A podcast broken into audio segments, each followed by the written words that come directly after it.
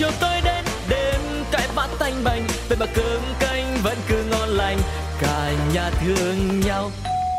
Cảm ơn bạn đang ghé thăm Nhà Có Hai Người. Hãy cùng khám phá câu chuyện của các cặp đôi cùng Tuco nhé. Ôi sao lạ quá, sáng nay bốn mắt trợn tròn, hồi lâu mới nhớ ra là mình về chung đôi. Nhà Có Hai Người.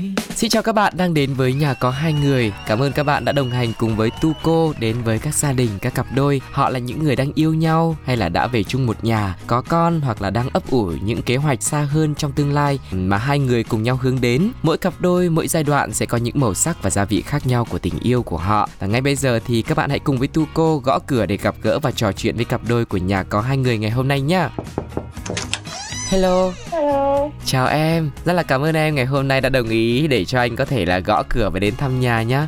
Bây giờ thì nhờ em giới thiệu một chút xíu thông tin của mình để mọi người được biết nhá. Dạ, chào anh, chào mọi người. Em tên là Tý Yến, còn ông xã nhà em thì tên là Thanh Tuấn.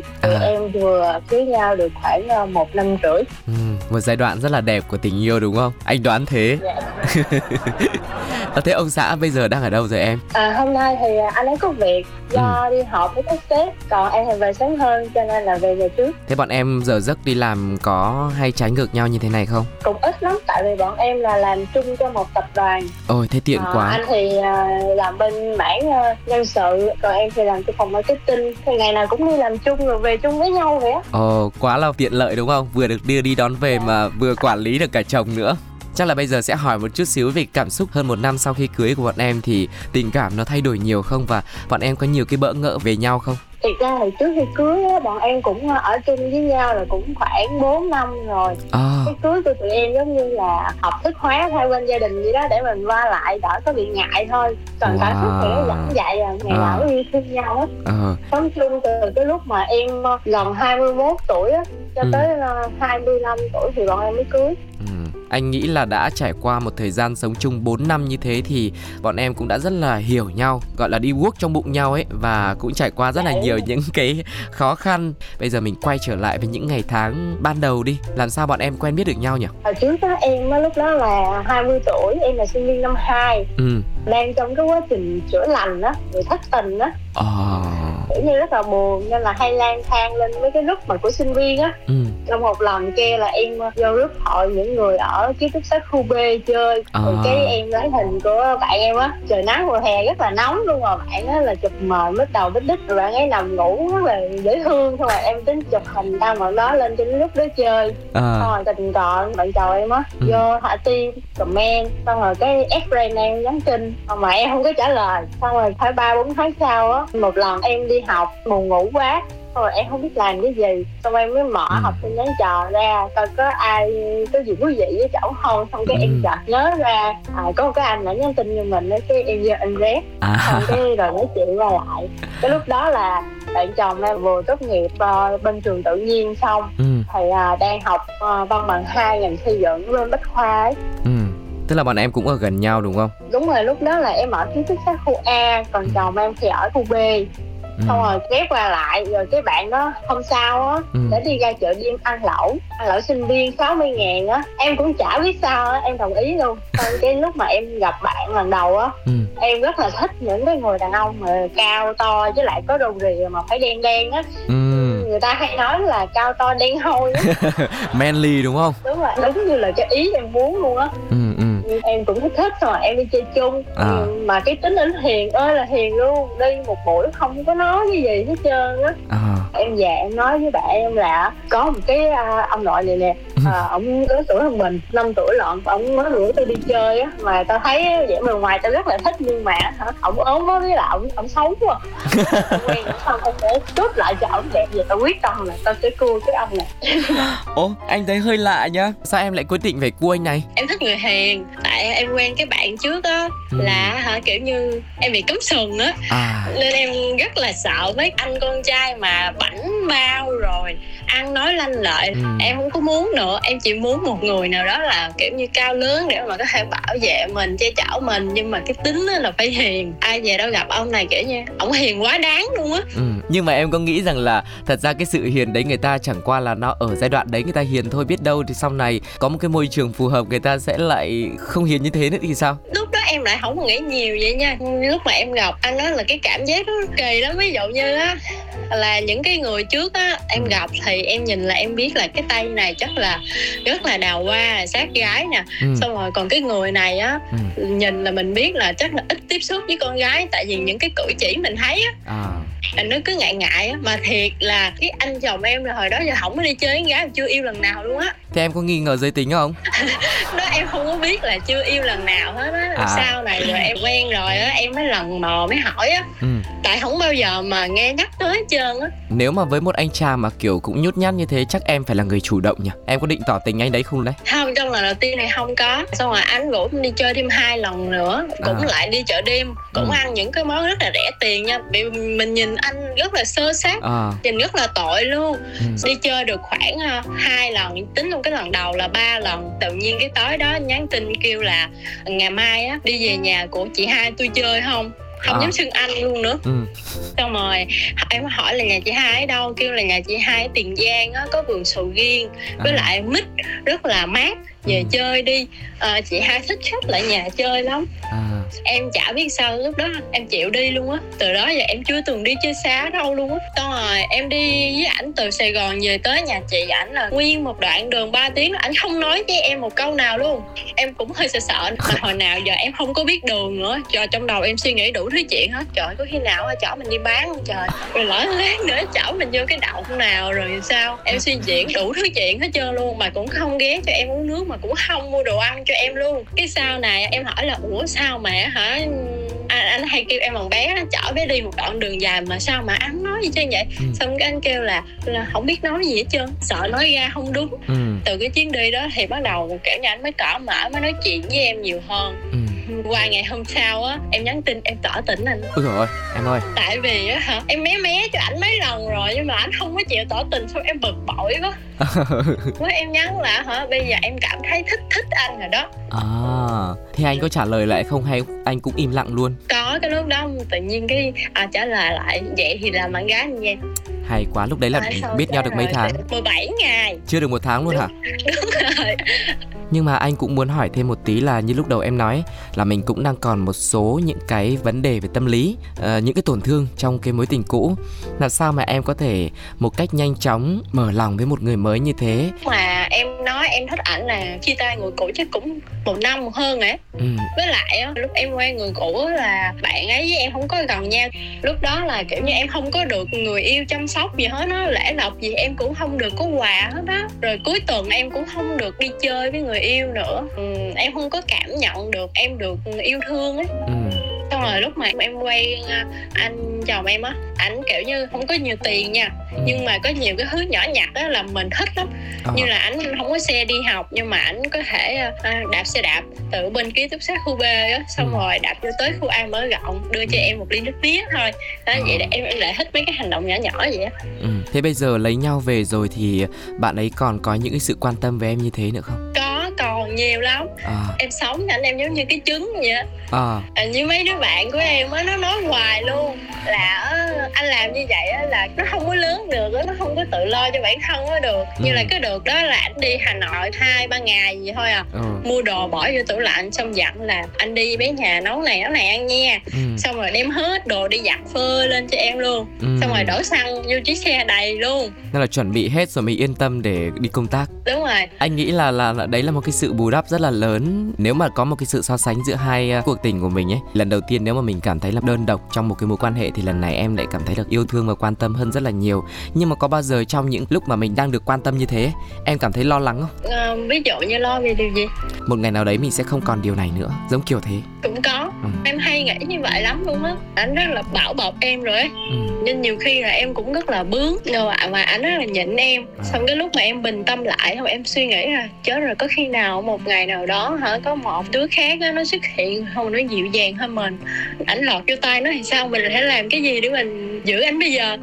Em có nói cái nỗi lo này với anh chồng không? Có lắm chứ. Trước khi ngủ em tụi em hay nói chuyện nha, hay tâm sự lắm. Xong rồi em nói vậy đó, xong rồi các anh kêu là thôi đừng có khùng quá đi.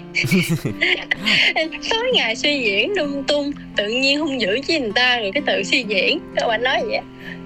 Mà em có cảm thấy là được yên tâm không hay là như nào? Nói chung là ở với ảnh thì em rất là yên tâm. Tại vì kiểu như có chuyện gì xảy ra ảnh cũng đứng ra, ảnh làm cho em hết, ảnh cũng gánh cho em hết. Nhưng mà cái này nó cũng có một số điều không tốt. Thế là tự bản thân mình cũng cảm thấy là nếu như mà như thế thì mình sẽ bị phụ thuộc quá đúng không? Dạ đúng rồi. Em vẫn biết rằng cái đó là quan tâm, thì em vẫn thích cái sự quan tâm đó. Nhưng mà em cũng có suy nghĩ là em sẽ bớt phụ thuộc đi. Ví dụ như hồi lúc mà em mới ra trường, lúc em mới chung với ảnh á, xong rồi em nghĩ là ảnh đi làm có tiền rồi nó có thể nuôi em á. Em thích làm thì là em thích nghĩ xong rồi á, mà cưới nhau xong á thì là mình phải suy nghĩ khác. Phải cố gắng đi làm để mà có tiền, muốn mua cái gì thì mua vậy đó. Tiền cũng là một vấn đề lớn đúng không ạ, trong mọi mối quan hệ luôn. Mặc dù là cái lúc mà em thất nghiệp á thì ảnh nuôi em á, nhưng mà anh không có nói gì hết trơn á. Tiền anh đi làm anh vẫn đưa em hết. Nhưng mà em kiểu như mình rảnh quá, xong rồi mình cũng ngộ ra được một số điều á. Thế cái quãng thời gian mà em nghỉ em không đi làm đấy là bao lâu? Nhiều lần, có khi một lần á thì 1 tháng, còn một lần á thì 2 tháng, xong rồi cái lần gần nhất là cũng 3 tháng hơn á. Thế bây giờ là cái công việc của em hiện tại đã gắn bó được bao lâu rồi? Bây giờ thì đi làm được hơn 1 năm rồi. Nói chung là ngày trước thì hay nghỉ việc nhưng bây giờ thì khác rồi đúng không? Dạ đúng rồi. Bây giờ quay trở lại cái giai đoạn mà sau khi em tỏ tình xong ấy, bao lâu thì cưới? Có nhanh lắm không? Sau khi em tỏ tình xong nha, lúc đó bọn em vẫn ở riêng. Tới 21 tuổi thì em đi thực tập, cái lúc đó bọn em ở chung. Xong rồi lại cãi nhau xong lại quay về ký túc xá ở riêng. Cuối năm 2017 lại dọn ra ở chung 4 năm rồi mới cưới. Cũng nhiều sóng gió đúng không? Dạ. Cho nên mới chuyển ra chuyển vào. Em cưới nhau là quen nhau 5 năm rồi. Thì không biết là mỗi một năm trôi qua như thế thì cái tâm thế của bọn em nó sẽ thay đổi như thế nào? Năm 20 tuổi em quen ảnh á, em chỉ muốn tìm một cái người nào đó mà mang tới cho mình một cái tình yêu nó thật là bình yên nhất thôi. Em không phải tranh giành với ai hết á. Dạ. Thì lúc đó yêu anh á thì cảm thấy á, mình đúng là bình yên như cái ý mình muốn luôn. Mà cái ngày đó mình nhỏ nữa, mình cũng không có lo về cơm áo gạo tiền gì hết, mình chỉ đi học, yêu, chỉ có vậy thôi. Nhưng mà cái lúc mà đi thực tập xong là em đi làm luôn đó. Em cũng gửi về phụ cho gia đình, lúc đó mình mới cảm giác được là cái áp lực của đồng tiền á. Trong lúc đó là em cần tiền, mà anh cũng không phải là một cái người giàu có gì hết á. Nhưng mà anh lại phải trả nợ cho gia đình anh, mà anh vừa trả nợ của anh nữa. Mình thấy cái sự bí bách về tiền bạc á rất là chán luôn. Nhiều khi em nghĩ là em còn trẻ mà em lại phải ở bên một cái người như vậy sao? Ủa tại sao vậy? Bạn bè của em đứa nào cũng sung sướng hết, sao em không có được vậy? Ngày lễ em không bao giờ có quà luôn á. Không phải anh quên mà tại anh không có tiền. Anh chỉ tặng em được cành bông 10.000 vậy đó. Thì em cũng không đòi hỏi cái quà gì hết, lúc mà vui vẻ thì thôi nha. Từ cái lúc mà bí bách về tiền bạc á là trong đầu em cứ hiện đến cái hình ảnh tại sao mình phải ở bên một cái con người này. Cái con người gì đâu mà sự nghiệp cũng không có mà gia thế cũng không có nữa, tại sao vậy? Em cứ hỏi mình liên tục vậy đó. Nhưng mà những sự yêu thương quan tâm của ảnh dành cho em á là em không có bỏ ảnh được. Với lại ảnh là lần đầu tiên ảnh yêu á, nên là ảnh rất là thương mình. Đó là cái năm tụi em 21 tuổi á. Năm 22 tuổi á, thì lúc đó em đi làm, em có công việc lương nó cũng không có cao lắm, tầm 9 triệu tháng à. Thì cái lúc đó anh lại nghỉ việc. Một ngày đẹp trời, cái lúc đó tụi em trọ ở Thủ Đức á, tự nhiên anh ngủ dậy anh nói anh chán đi làm mà văn phòng lắm rồi. Giờ anh không muốn đi làm nữa, giờ anh đi chạy ráp. Lúc đó em cũng không biết phải làm sao hết. Em kêu là thì muốn đi chạy ráp thì đi chạy ráp. Anh không có xe nữa, cái xe đó là cái xe của ba em mua cho em.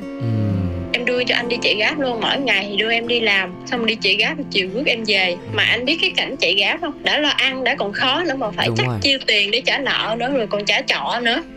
Em cứ lãnh lương ra em gửi về nhà em một ít. Hôm nay em lãnh lương là ngày mốt hết tiền rồi đó.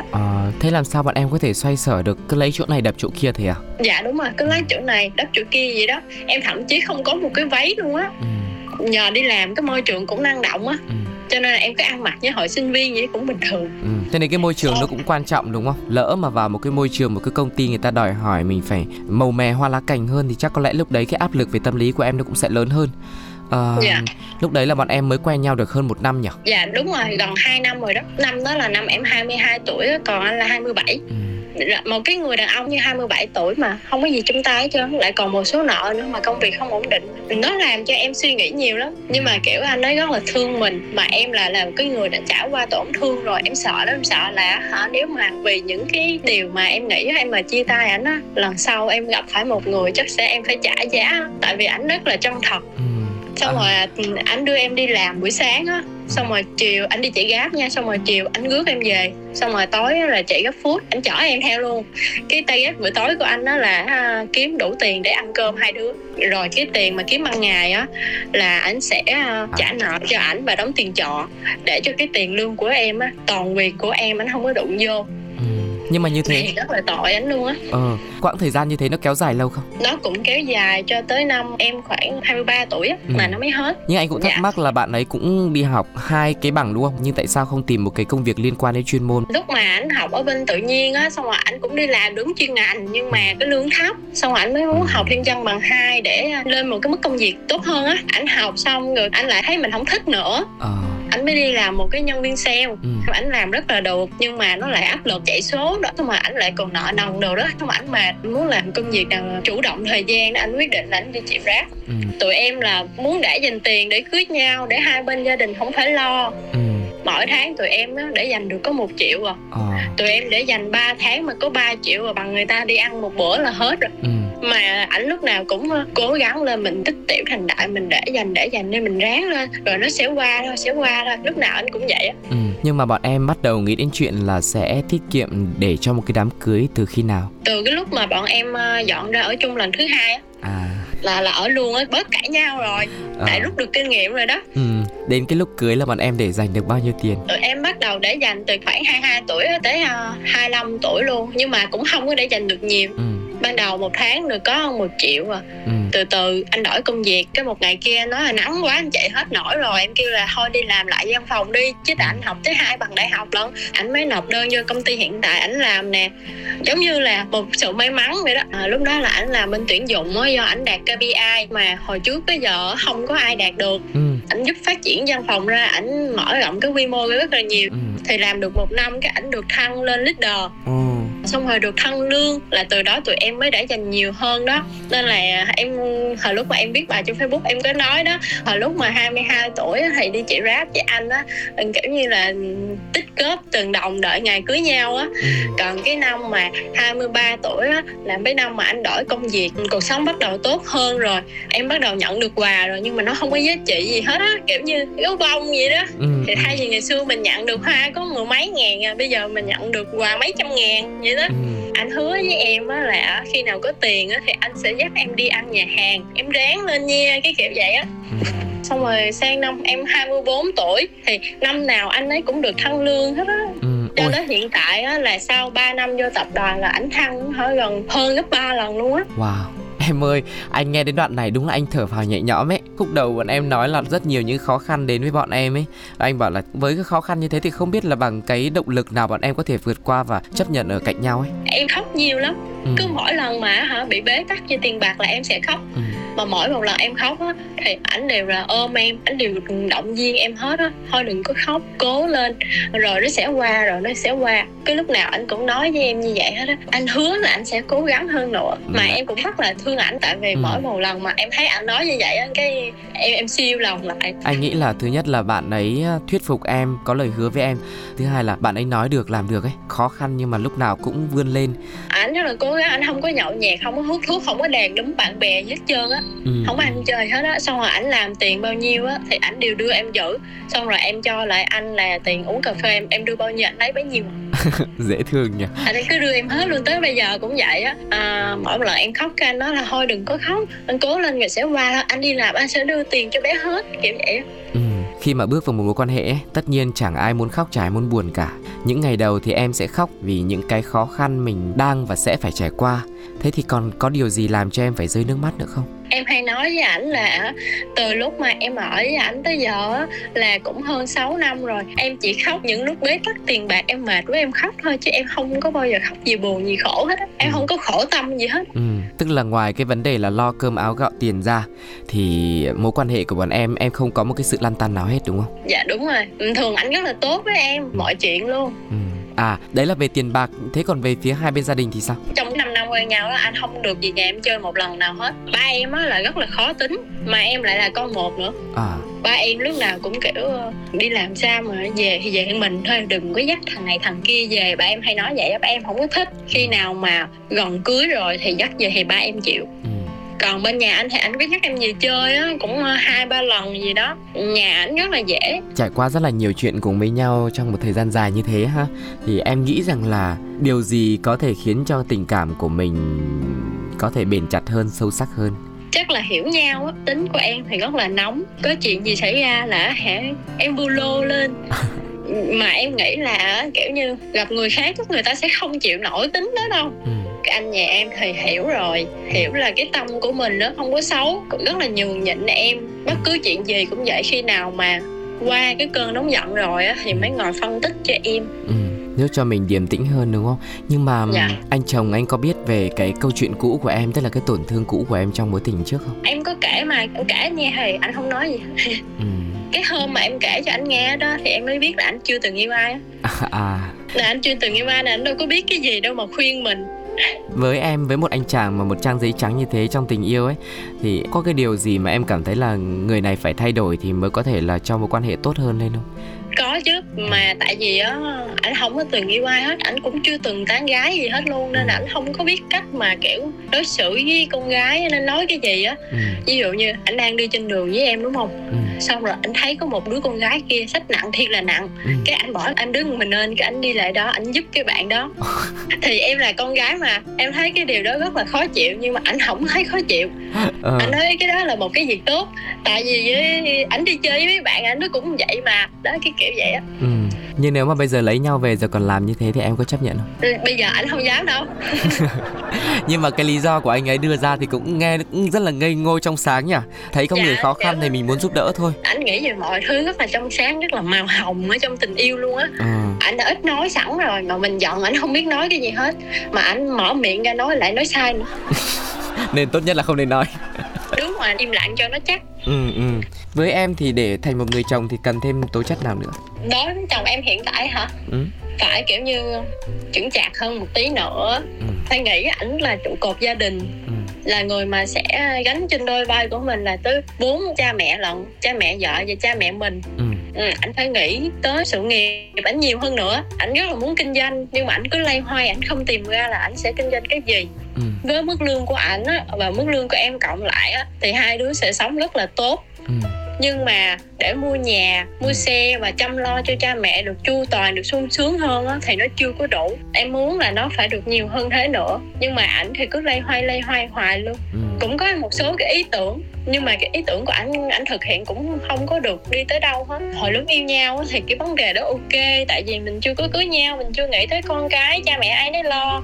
Còn cưới nhau rồi thì mọi thứ là chung hết rồi, thì mình phải có một cái gì đó nó vững chắc hơn nữa. Em muốn như vậy. Và em cũng đã nói cái mong muốn này về anh rồi nhỉ? Em có nói với ảnh vài lần rồi thì ảnh cũng nhận ra được. Nhưng mà chính ảnh cũng nhận ra bản thân của ảnh đang lay hoay. Về cái công việc hiện tại của ảnh thì nó đã ổn định, nhưng cái sự nghiệp bản thân đó, con đường riêng. Dạ đúng rồi, chưa có rõ ràng. Với cái chuyên môn của em hiện tại cộng với lại cái khả năng của anh ấy, thì hai vợ chồng có thể bổ sung cho nhau không? Thay vì là anh ấy phải làm một mình, em có nghĩ là hai người sẽ làm với nhau chung một cái điều gì đấy không? Có. Ví dụ anh muốn kinh doanh thì em có thể hỗ trợ anh cái khâu marketing. Nhưng mà quan trọng là cái ý tưởng nó chưa được thực thi, mà nó chưa có một cái kế hoạch gì đó rõ ràng. Mà với em là một cái người giữ tiền trong gia đình, khi nó không có một kế hoạch gì rõ ràng thì em không có chi cái vốn ra cho ảnh được. Sát trang là nhà đầu tư à? Đúng rồi, tại vì mình á, hai đứa mình đã đi từ cái khúc rất là khó khăn rồi, mình để dành được cái đồng tiền nó rất là khó. Trải qua biết bao nhiêu khó khăn rồi, mình từng dành dụm mỗi tháng có 1 triệu không, nên là nếu mà một cái gì đó mà nó không có chắc chắn thì em không muốn. Đấy là kỳ vọng của em với anh ấy. Thế anh ấy có cái kỳ vọng gì với em không? Anh muốn em thay đổi, dịu dàng với ảnh hơn. Nói chuyện với ảnh đừng có cọc cằn. Tại vì mình mà một con người mà mình muốn cái gì phải nhanh, gọn, lẹ, dứt khoát. Rồi con người kia thì rất là ít nói. Cái gì cũng từ từ, bình tĩnh, nói từ từ. Thì ảnh luôn muốn em phải thay đổi, rồi phải lắng nghe nhiều hơn. Có một số chuyện ảnh muốn nói với em, ảnh không biết bỏ miệng như thế nào hết. Anh nghĩ là những cái khác biệt như này á, bọn em cũng đã nhận ra từ cái thời mà mình quen nhau những ngày đầu rồi. Và mình lại càng nhận ra được những cái điều phù hợp hay là chưa phù hợp trong quá trình mà mình sống chung với nhau nữa. Thế thì trong cái quá trình đấy đã giúp cho bạn em có những cái kinh nghiệm nào nữa để làm quen với đời sống vợ chồng sau này? Quá trình mà bọn em sống chung với nhau hả? Cái lần mà bọn em dọn vô xong rồi dọn ra là vì lý do gì? Giống như em bị ám ảnh hoàn hảo luôn hay sao á. Em để đâu là phải để đó, em dọn dẹp ngăn nắp là phải ngăn nắp. Trong nhà là không có gớt một miếng ghét, một miếng bụi nào hết á. Ảnh kiểu như rất là bừa. Nói thì ảnh dẹp, vậy xong lần sau cũng lại như vậy nữa. Xong rồi em bực quá, em gom đồ anh dục ra ngoài hành lang á. Xong rồi cãi nhau. Xong rồi kêu giờ sống không thể nào sống chung được đâu. Cái tính vậy mình chịu cho nổi.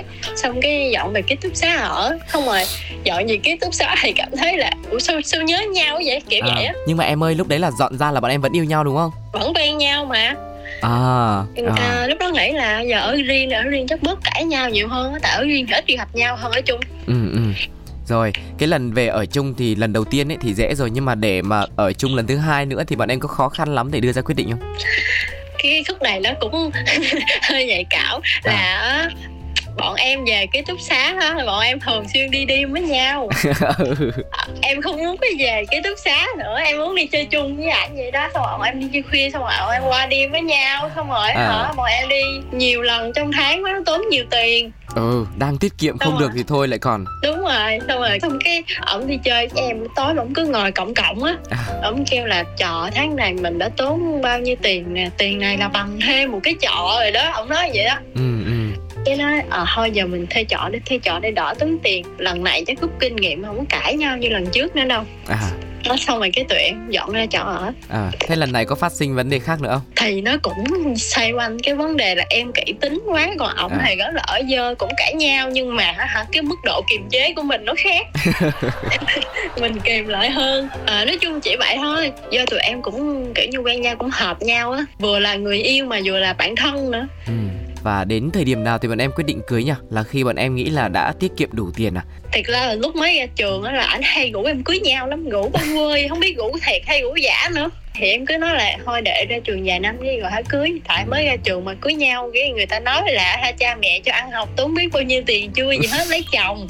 Xong rồi cái cuối năm 2020 á, lúc đó là quen nhau mùi lắm rồi, cũng 5 năm rồi. Cái mấy đứa bạn em nó hay nói chuyện, hay nói vui, nó nói hả cái mốc 5 năm với cái mốc 10 năm á là cái mốc phong thủy á, mày cũng bước qua 5 năm mà mày không cưới đâu mày sẽ chia tay. Nói em vậy đó.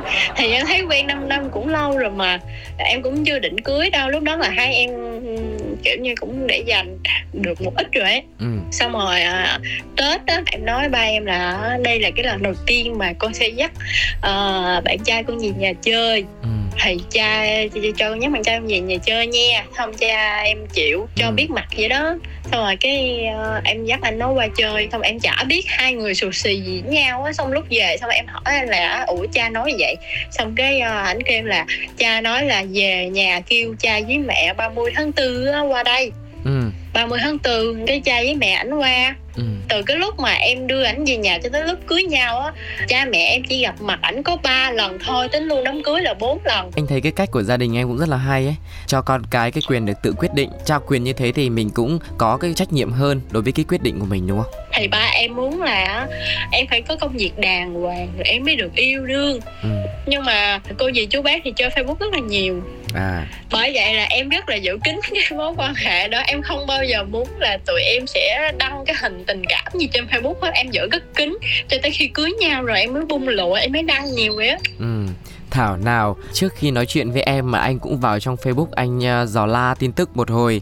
Nhưng mà anh chỉ thấy những cái bài đăng thời gian gần đây thôi, tức là gần thời điểm cưới đến bây giờ thôi. Còn trước đấy em không hề chia sẻ luôn. Đúng rồi. Em giữ rất kín mối quan hệ đó. Em không muốn nhiều người bàn tán ra vào này kia. Nhưng em chỉ kín với gia đình thôi hay là với tất cả mọi người luôn? Chơi thân với em thì biết là em có người yêu lâu rồi. Còn những người khác thì cũng giữ kín như vậy. Tụi em rất là ít chụp ảnh chung với nhau. Còn bây giờ? Cho tới ngày cưới mới đăng. Còn bây giờ thì bung lụa đăng. Bây giờ thì anh thấy có rất nhiều những bộ hình và kiểu đầu tư rất là chỉn chu nhá. Em có nói với ảnh là cứ một cột mốc sau khi cưới nhau, cứ 1 năm tụi em sẽ chụp lại ảnh cưới 1 lần. Em nói là khi nào em có con thì dù cho nó lấy chồng năm bao nhiêu tuổi đi nữa, em cũng sẽ sẽ show cái ảnh em ra. Ví dụ như con lấy chồng năm 30 tuổi đúng không, vậy thì mẹ sẽ cho con biết là năm 30 tuổi mẹ lấy chồng mẹ như thế nào. Nhưng mà vì sao nhỉ? Anh không nghĩ đơn thuần chỉ là để chụp hình cho nó đẹp đâu. Em nghĩ cái việc đấy nó có ý nghĩa như thế nào chứ? Hồi đó quen nhau á, tụi em kiểu như khổ á, không có nhiều tiền á, không có sắm sửa được đồ đẹp gì hết á. Nên nhất là ngại chụp hình chung với nhau, một phần nữa á, là kính tiếng với gia đình nữa. Tụi em á, đi chơi với nhau cũng nhiều lắm nhưng tụi em không có chụp hình với nhau. Cho tới khi mà em chụp ảnh cưới á, là cũng 3-4 năm rồi á, tụi em không có chụp hình với nhau, cho nên ảnh cưới nhiều cái tấm ảnh đơ đơ lắm. Chưa có kinh nghiệm. Dạ. Sau khi cưới thì cuộc sống ổn định hơn rồi. Em nói là trong lúc 5 năm em quen anh, em không có hối tiếc điều gì hết. Em chỉ hối tiếc nhất một điều á, là em không có lưu giữ lại những cái bức ảnh để mà từng chặng đường em nhìn lại. Coi hồi đó em 20 tuổi nè, rồi anh 25 tuổi nè, rồi em 21 mà, anh 26 nè. Em không có nhìn lại được mấy cái chặng đường đó, em cảm thấy tiếc. Cho nên bây giờ mình làm bù. Dạ, cho nên là em quyết định là em sẽ tính một cái cột mốc cưới nhau là một cột mốc rất quan trọng. Và năm nào em cũng sẽ chụp lại hình hết á. Thì 5-10 năm sau mình sẽ coi lại những tấm ảnh đó, thì mình sẽ thấy được mình thay đổi ra sao. Rồi nó cũng là một cái kỷ niệm đẹp luôn. Em vừa mới nói đến cái chuyện là cưới nhau là một cái cột mốc rất là quan trọng ấy. Tuy nhiên là bọn em cũng sống với nhau trước đấy là 4 năm rồi. Thế thì em nghĩ là cái cột mốc đó nó có cái sự thay đổi như thế nào đối với bọn em mà nó lại quan trọng? Cưới nhau á, là cái lúc mà bọn em sẽ nghĩ tới chuyện là sinh con đẻ cái kiểu vậy. Hồi trước sống chung với nhau nhưng mà không nghĩ tới chuyện đó, còn bây giờ thì sẽ nghĩ tới chuyện đó nhiều hơn. Thế thì nghĩ đến cái chuyện sinh con đẻ cái ấy, thì nó lại quan trọng như thế nào trong một mối quan hệ của vợ chồng? Mình có một cái mối liên hệ gì mà chung với nhau á, mình sẽ vì con. Tụi em đã rất là yêu thương nhau rồi, có thể vì nhau mà bỏ qua rất là nhiều thứ mà có thể khiến cho cái mối quan hệ nó rạn nứt. Trong 5 năm quen nhau mà tụi em vì nhau mà tụi em làm cho cái rạn nứt nó lành lại được. Thì ngay cả khi mình có con đi nữa, nó cũng sẽ là một cái liều thuốc chữa lành tốt hơn cho cái mối quan hệ này. Với lại khi mà mình yêu thương nhau quá rồi á, mình lại muốn là mình sẽ có một cái gì đó liên quan mật thiết tới người đó nữa, một cái sợi dây giữa hai người. Nó rất là thiêng liêng cho vợ chồng và cho cái thiên chức làm cha làm mẹ của mình đúng không? Thế thì mình có sự gắn kết đặc biệt sâu sắc bởi điều gì? Nếu mà không tính có con á hả? Mỗi một lần á mà tụi em cãi nhau vì chuyện gì á, thì cả hai đứa tụi em cũng đều á nghĩ lại cái chặng đường đã đi qua hết á. Nhìn lại á, lúc trước á, mình đã từng vì nhau như vậy nè, mà bây giờ cái chuyện nhỏ này mình cãi nhau tung tóe như vậy thì có đáng hay không? Do mình quá hiểu nhau rồi, với lại mình cùng nhau đi qua nhiều cái chặng đường khó khăn quá rồi, thì cứ nhìn lại mà sống tiếp. Em là một cái người sống hoài niệm ấy. Em hay nhìn lại những cái kỷ niệm đẹp, rồi em lấy cái đó kiểu như là một liều thuốc chữa lành cho mọi thứ trong cái mối quan hệ này. Còn tính của chồng em là một cái người rất là tích cực. Mỗi một lần mà có cãi nhau hay gì đó, anh không có nói nhiều, nên không bao giờ mà đẩy cái cuộc cãi nhau lên tới cao trào, lên tới đỉnh điểm mà không nhìn mặt nhau được hết á. Không nói. Thì cãi nhau thì mình im thì mình biết mình giận nhau vậy thôi. Thì trong cái quá trình đó thì anh hay nói là anh sẽ nghĩ tới những điều tích cực mà em đã mang tới cho ảnh như thế nào, xong rồi tự hết giận vậy thôi. Có nghĩa là ai cũng sẽ có những cái điều chưa hoàn hảo đúng không? Nhưng mà mình sống với nhau là mình nhìn vào cái điểm tốt của nhau để mình cùng nhau cố gắng. Ngày hôm nay thì không có anh chồng ở đây, nhưng mà nếu mà có một cái điều gì muốn thổ lộ với anh ấy thì em sẽ nói điều gì? Em muốn nói với ảnh là em thương ảnh rất là nhiều. Nhiều lúc em nghĩ là trên cuộc đời này á, ảnh là cái chỗ dựa mà tốt nhất cho em, một cái bến đỗ mà lúc mà em ở bên ảnh, em mới chính là con người thật của em á. Mọi hỉ nộ ái ố trong cuộc đời này em không có cần kìm nén gì hết. Điều mà ngay cả khi ở bên cha mẹ em, đôi khi em cũng không dám thổ lộ nữa.